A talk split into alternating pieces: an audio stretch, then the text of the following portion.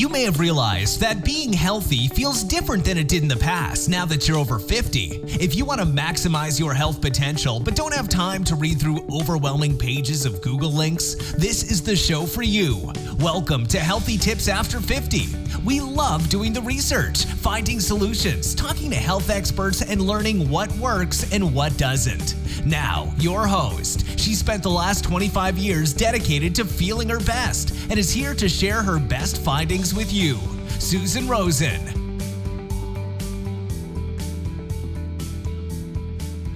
Hello, everybody. This is your host, Susan Rosen. And today I'm doing a very short podcast. I'm running late, didn't feel well, and so I decided that I was going to try and get a podcast up anyways, because this is some really important information that I just found. I can't believe I didn't see this. Anyways, point being, I'm just going to kind of go through a report that was published on the Environmental Working Group's website. And if you don't know them, you can go back and listen to a podcast I did actually towards the end of 2019. And I will also put that link into the podcast show notes for today. So, this report is entitled Raisins, number one on the Dirty Dozen list. So, just to remind you about the Dirty Dozen, the Environmental Working Group every year puts out two lists of fruit and vegetables. One of them is called the Dirty Dozen, which of course are the ones that have the most pesticides on them, and it's in order of worst to best or to better. And then they put out a clean 15. And that one goes from the cleanest is number one down to 15, which is um, obviously the least clean, but still clean. It's, it's pretty obvious. Uh, back to raisins. So I'm going to read part of this um, verbatim. Thank you to the Environmental Working Group.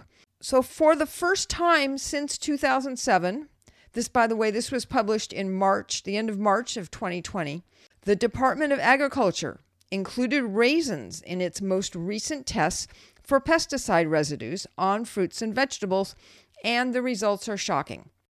Of the 670, that's 670, conventional raisin samples analyzed, 99% tested positive for at least two pesticides.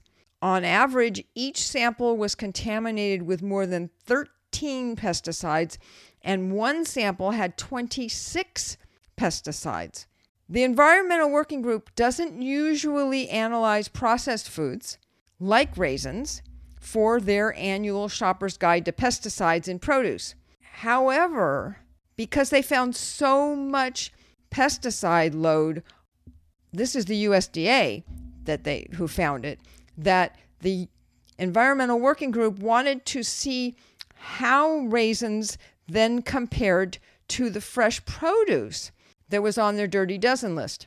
After running the analysis again, this is a quote, we found that if raisins were included, they would rank number one. By a wide margin, raisins would rank higher than fresh grapes which would rank seventh. So the bottom line that they found and that they decided on was that raisins are one of the dirtiest produce commodities on the market, and even some organic raisins are contaminated. Very interesting.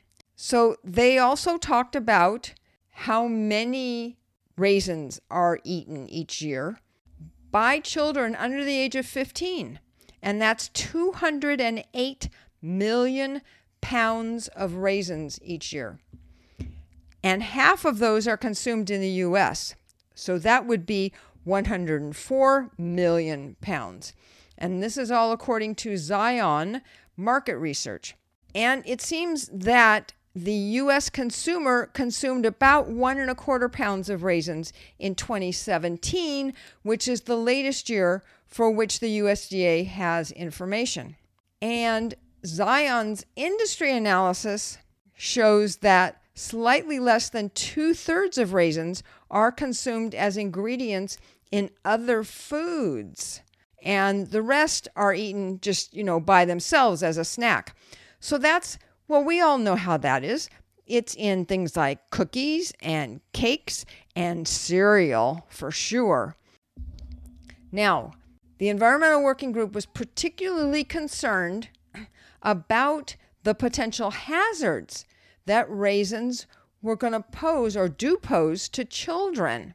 And it on, isn't only because they snack on them or that they're in their cereal, that sort of thing.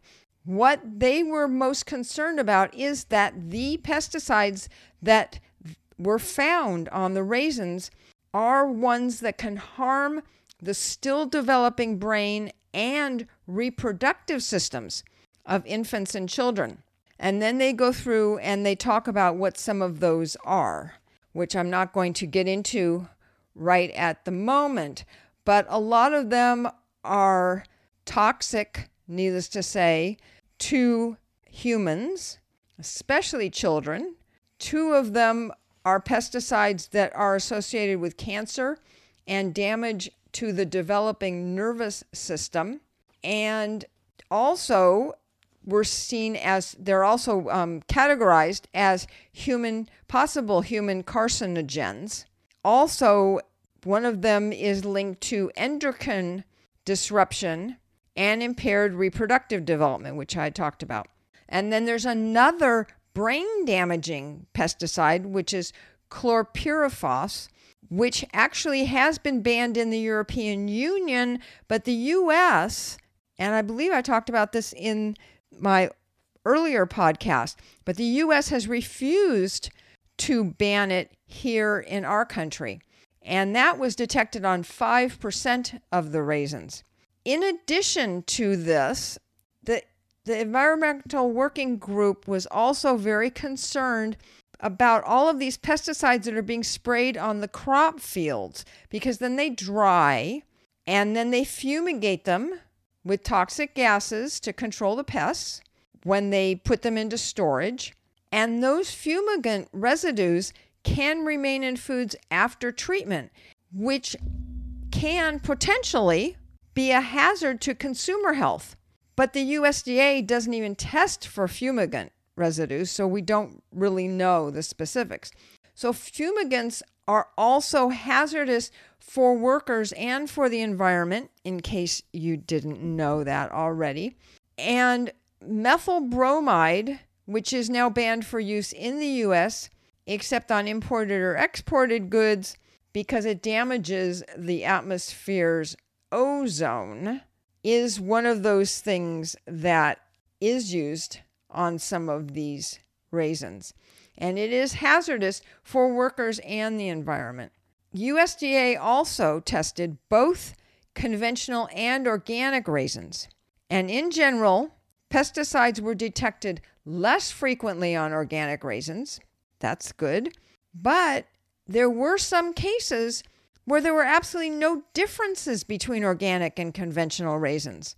In fact, two of them, one of one of them which I had mentioned, the chlorpyrifos, was detected about as often at comparable levels on both conventional and organic raisins. So these pesticides are not supposed to be used in the production of organic crops.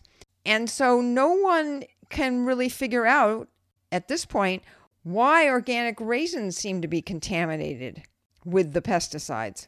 So their suggestion is that the Environmental Working Group, that is, their suggestion is that consumers should, when possible, if you're going to eat raisins, choose organic ones since they still have fewer pesticide residues and by law can't be fumigated. But since they're not pesticide free, after all, there were 78% of organic raisins were contaminated with one of the pesticides.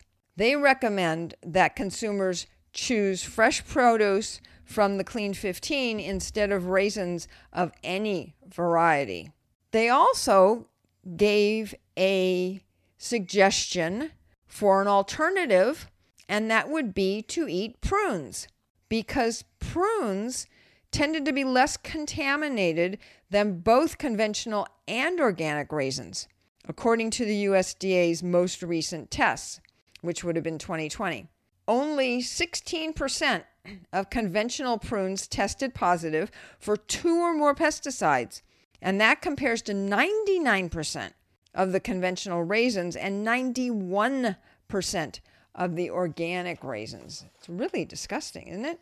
Also, the average conventional prune tested positive for only one pesticide, and raisins have an average of 13 on the conventional raisins and 4 on the organic raisins.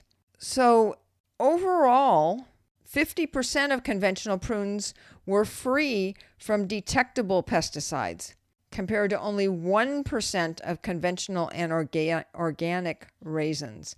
So, all of that being said, I know it's it's kind of hard to chop prunes up and put them into a cookie, but you never know. I mean, you could try. Otherwise, they do they do taste very similarly.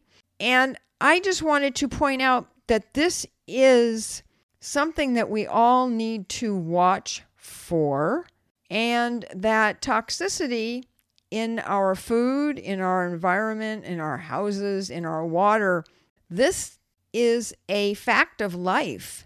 And it is something that to a certain degree we have control over. Not 100%, but there are some things that we can do. And there are some things that we can vote for as well. Not trying to get political here, just looking at some health related issues. I also wanted to use this as a tie in to next week's podcast, which is an interview with Dr. Chris Azola, who has been on our on my podcast before, but she's going to start being on in a more regular basis.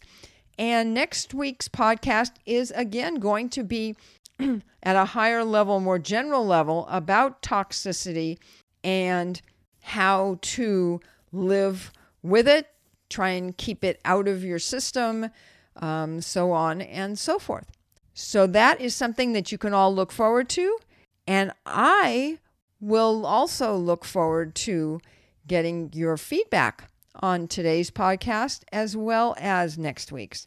Just want to remind you that I am not a doctor. This is not medical advice. And if you are having any kind of medical issues, please go and talk to your own doctor or go to the emergency hospital if that's the level of emergency that you have. Hope you all have a good week, and I will be talking to you next week. This has been Healthy Tips After 50 with Susan Rosen. To stay on the cutting edge of the most effective health strategies, subscribe to this podcast and let us know what you thought of the show with a comment or like on iTunes. Visit healthytipsafter50.com for this episode's show notes, more resources, and free offers.